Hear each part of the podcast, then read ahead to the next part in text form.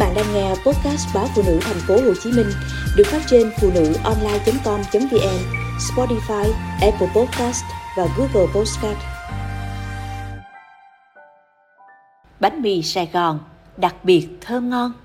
Hãy nhắc đến bánh mì, người ta có lẽ lại nghĩ ngay đến Sài Gòn. Ngày trước, nhà tôi ở ngay xóm nhỏ có lò bánh mì Lưu Văn, trứ danh Sài Thành, mà sau này phát triển thành thương hiệu nức tiếng.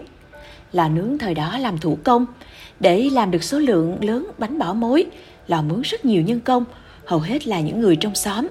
Người lớn thì nhào bột, ủ bột hay đứng lò nướng, còn đám trẻ con thì đảm nhận việc đếm bánh, phần vô giỏ với những ổ bánh ra lò bị méo mó hay quá lửa sẫm vàng. Chủ lò thường cho mấy người trong xóm, đó là thức ăn sáng theo tôi suốt thời thơ ấu. Dần bán rong có cái giỏ cần xé phía sau.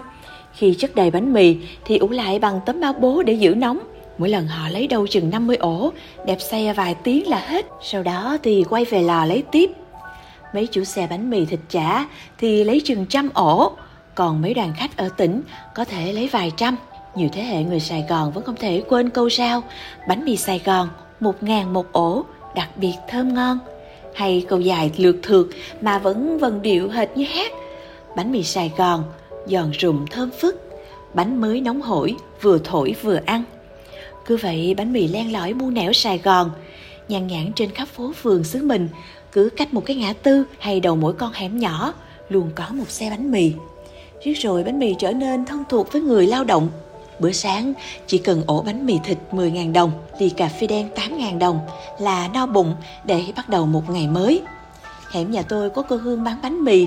Tôi ăn từ lúc giá chỉ 2.000 đồng lên tới 15.000 đồng một ổ. Bánh mì thịt chả Đợt dịch Covid-19 tràn qua, xóm vắng hoe. Hết lệnh phong tỏa, mọi người ra buôn bán lại, nhưng khoảng trống chỗ xe bánh mì vẫn còn.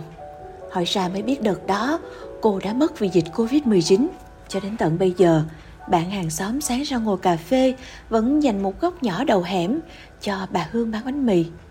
Và thỉnh thoảng, trong những câu chuyện hàng ngày, bà con trong hẻm vẫn nhắc tới bánh mì bà Hương. Bằng cách nào đó, bánh mì luôn gắn với người Sài Gòn, bất chấp thu nhập cao hay thấp, diện vest, thắt caravat hay quần đùi áo ba lỗ. Cầm ổ bánh mì, ăn cho đã thèm, thì đâu phân biệt sang hèn.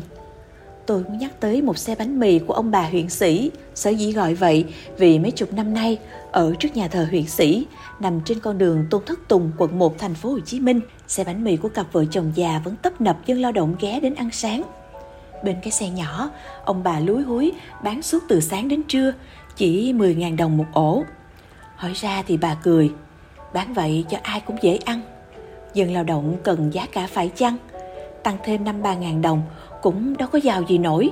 Hơn 7 năm làm khách mối của xe bánh mì này, nghe ông bà tâm sự, bỗng thấy trên mảnh đất này chất hào sản bao dung vẫn như hạt mầm, luôn nảy nở, dẫu chỉ là nơi lề đường hè phố.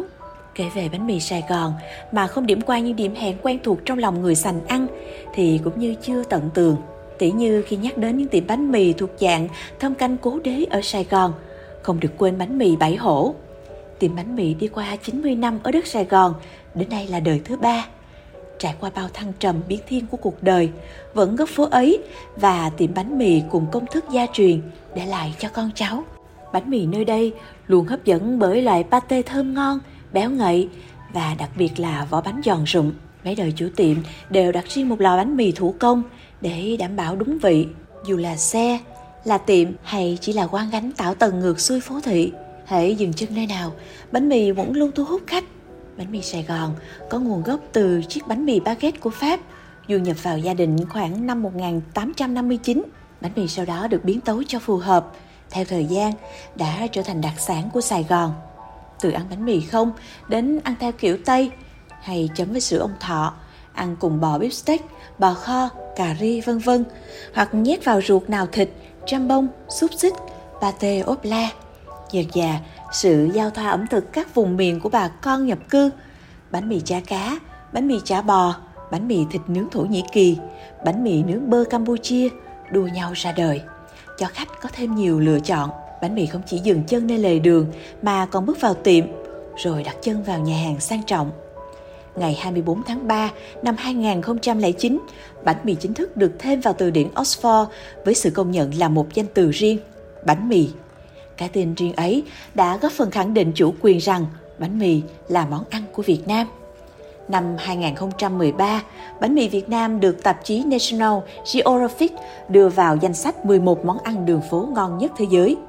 Và mới đây, vào tháng 2 năm 2023, Taste Atlas, chuyên trang được mệnh danh là bản đồ ẩm thực thế giới, công bố 50 món ăn đường phố ngon nhất thế giới, trong đó có bánh mì Việt Nam. Bánh mì làm rạng danh Việt Nam, bánh mì được tôn vinh. Nhưng dù khoác lên mình xiêm y lộng lẫy hay xuất hiện bóng bẩy nơi nào, hễ nhắc tới bánh mì, người ta lại nghĩ ngay đến Sài Gòn. Bởi bánh mì nhét vào ruột nó, biết bao thứ, từ dung dị quê mùa đến ngon lạ muôn phương. Thế như Sài Gòn luôn ôm vào lòng mình biết bao con người từ muôn phương.